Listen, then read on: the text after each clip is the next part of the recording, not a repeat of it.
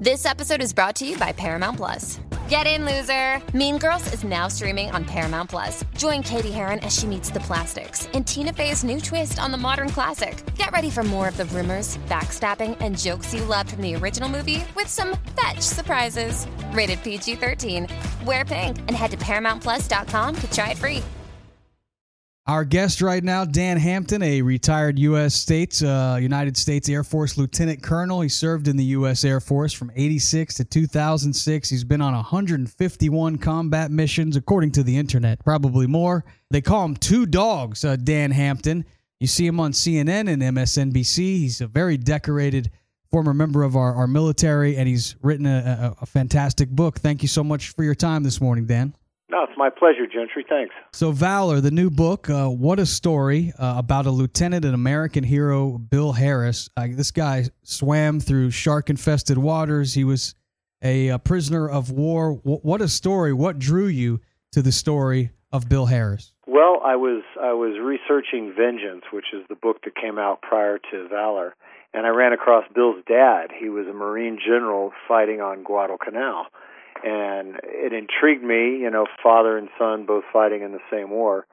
Uh, I made a note of it and then promptly forgot about it until I uh, until I you know was hunting around for another subject to write and researched. Uh, Bill got a hold of his family uh, and got uh, was was able to get a 1500 page unpublished manuscript that he had written after the war so, uh, in a large part, Valor is is right out of Bill's mouth. It's just a fascinating story of, of like it says on the cover, defiance, but also also hope, and that's something I think we can all use these days.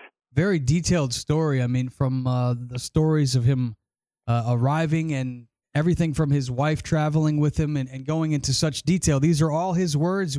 We, we have uh, this is how how did you get all the information? Well, um, you know, like I said, his daughter sent me the manuscript, and I was just every day I was writing this. I felt like I had gone back in time and I was walking along with him because you know I had the the benefit of his of his thoughts and his words, which for a writer is is just astonishing, and it was really a, a compelling story and relatively easy to write because you know so much of it came from from Bill. Um, and and I just found myself getting more and more involved in it as time went on. And I hope uh, I hope the readers feel that way too. They seem to. Yeah it's an amazing story. Has any of your books I know you've been busy since you uh, retired from the Air Force uh, since 2012 you've been pu- putting out fantastic books. You're a New York Times uh, bestseller. Have any of these books been talked about uh, becoming a movie or any of them already being oh, worked please. on as a movie? If, know somebody who can do that, tell them, and I'll buy you a case of champagne. Oh, that sounds uh, good because this this Valor know, needs to be a, a, movie. I mean, an amazing story. I, I, can't believe that some of these books you've written, a Viper Pilot as well, another great one from our guest here, Dan Hampton. Uh, we got to get you in touch with some of these movie execs. Well, I you know I'd I'd love to. I think uh, I think they'd make great movies. I also wrote a novel that. Um, I think people would would really would really like. Uh, you know, that's not my world. I, I have to trust uh, the people that that do it. I have an agent in New York who who sent a copy of Valor, I think, to the Gary Sinise Foundation. So I'm hoping he, with his with his interest in all things veteran related, will will look at it like the book. I sent it to him as a as a way of saying thanks. But you know, you never know what'll happen. So let's hope. So, talking about movies, Dan, there's a big one on the silver screen right now that's breaking records. Uh, you actually went to United States Navy Fighter uh, Weapons School, which better known as the School of Top Gun. Have you seen this new movie with Tom Cruise? It's uh, getting all, all these great reviews.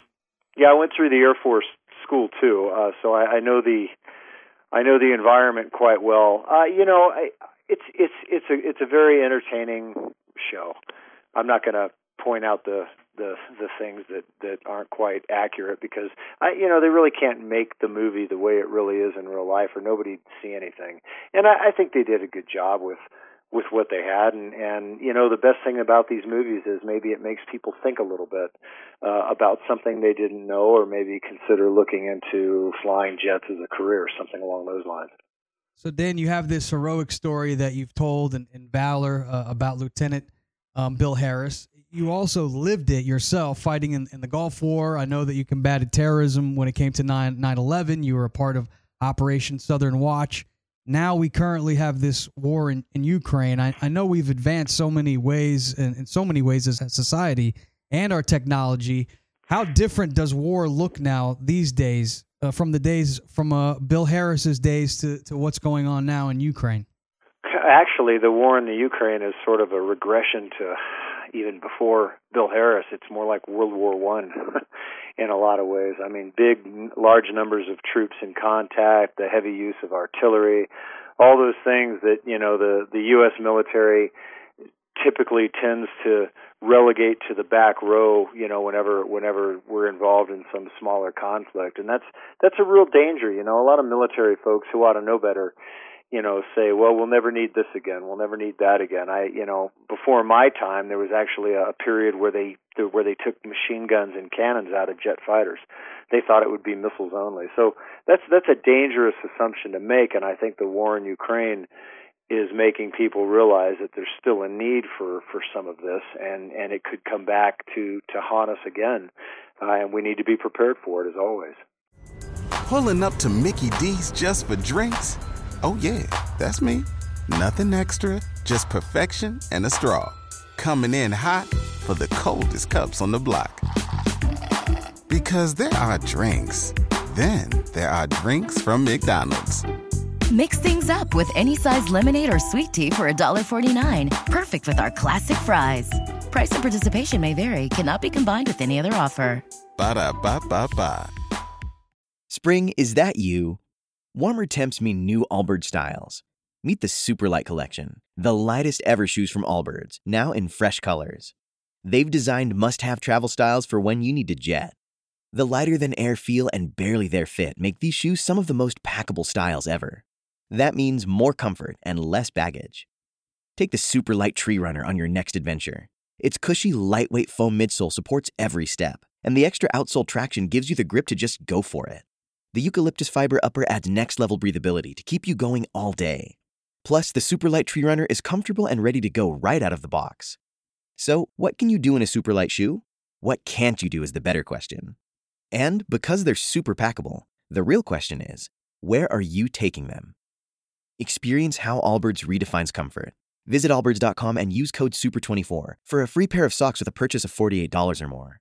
That's A L L B I R D S.com, code SUPER24. We're talking with Dan Two Dogs Hampton. Where did you get the uh, nickname Two Dogs? I like that. Yeah, well, I can't explain it on the radio, uh, but uh, oh, okay. But yeah, most most call signs are not not explainable. Um, eh, you know, you, you get them for a variety of reasons, but all all fighter pilots have them. In fact, I've I've flown with guys for years where I didn't I didn't really know their their full name. I just knew them by their call signs. So it's it's just a tradition with us. And why did you choose the uh, the Air Force over the other branches? Well, my dad was a Marine fighter pilot, and he told me that if all I wanted to do was to fly fighters, uh, then to join the Air Force, because as a Marine, you are an infantry officer first. Uh, and there was a time during the Vietnam War where they were actually going to pull, they were talking about pulling pilots out of cockpits because they were running out of officers on the ground and that really really didn't make my dad happy that he was more valued as a rifleman than he was as a carrier you know qualified combat pilot. Uh, he loved the marines don't get me wrong but uh, they they just have a different uh, notion about about flying and the use of of jets. In the air force you know, uh, at least the Air Force I knew, uh, it was still all about airplanes. That's why it's called the Air Force and being a fighter pilot was at the pinnacle of that. Yeah, my 19 year old son came to me about a month ago and said, Dad, I'm, I'm going into the Marines. I mean, he even had a date. He had been talking to a recruiter and really wasn't even talking to me about it. And then I instilled him. I said, you know, you need to do your due diligence. You should look at the other branches. You, you should really think about it before you make this decision. So he did go meet with all the other branches. I met with uh, a few of the recruiters myself, and he looks like he's decided that he's going to be leaving and enlisting in the Air Force. Any advice to these uh, young recruits uh, that are going in right now? If somebody maybe would have said this and given you this advice, maybe would have helped you. Um, I would say initially, uh, keep your mouth shut and your ears open.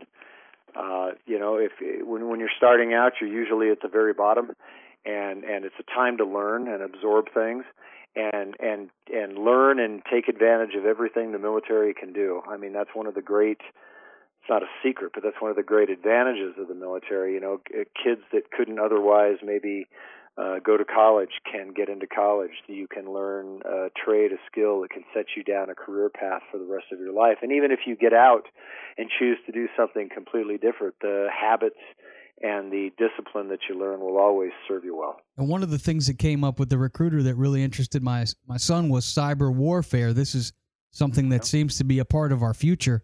Back in the 80s when you got in, was this intelligence that uh, you felt like this could be the future of war where we're you know fighting over computers and drones? I mean was this something that was even a thought in, in your mind in the mid 80s no i was a pretty basic tool when i uh when i became a when i became a pilot. I was focused on uh flying and not dying and and working my way up the pyramid so to speak.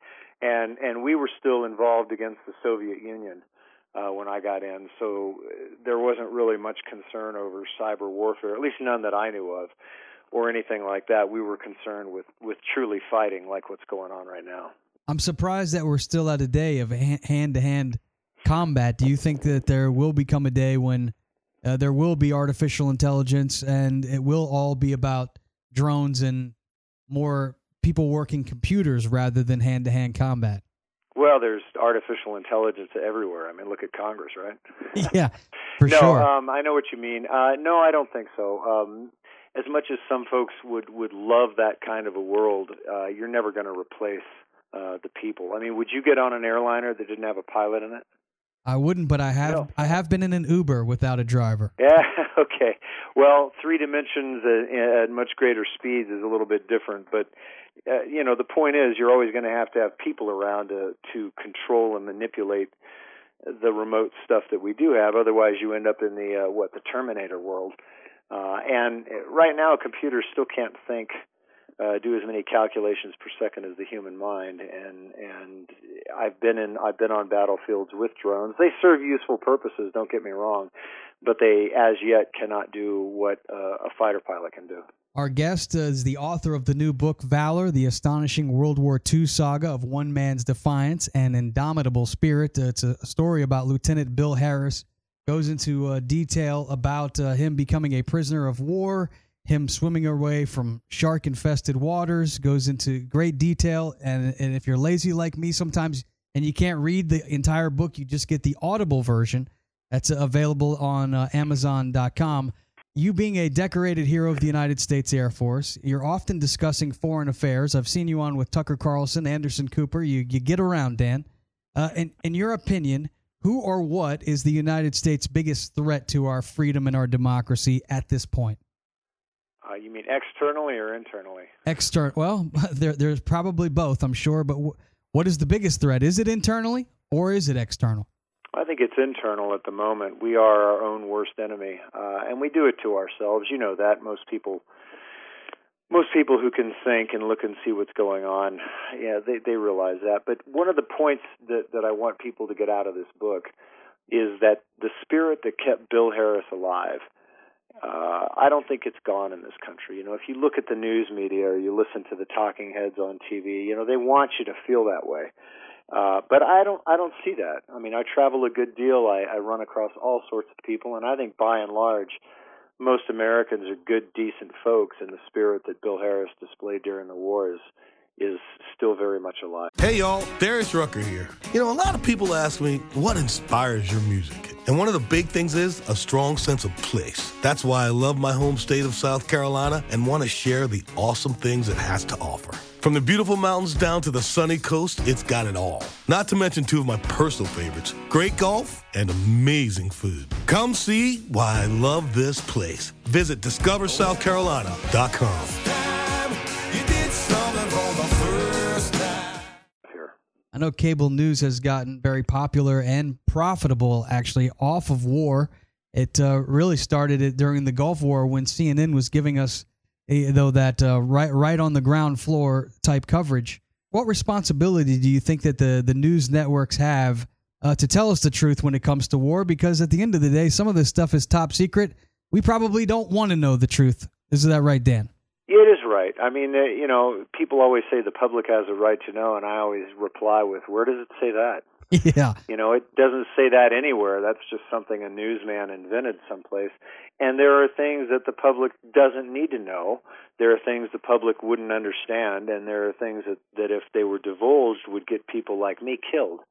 So no, I, I think the news media, as always, to the extent that it can, should be a, a neutral arbiter, you know, a, a, reporter, a true reporter of what's going on without politicizing it. And I think I've seen it in my lifetime and yours, you know, we've seen a real shift from from a, a neutral, all encompassing news media to certain news networks focusing on political aspects of the news and and there are lots of folks who rely on that for their sole source of information and so it colors the way people think that's a tremendous responsibility so i think they need to do it as correctly as they can and uh, speaking of all these fighter jets, uh, the speeds, the the engineering, I know some of these planes go upwards of a thousand miles an hour.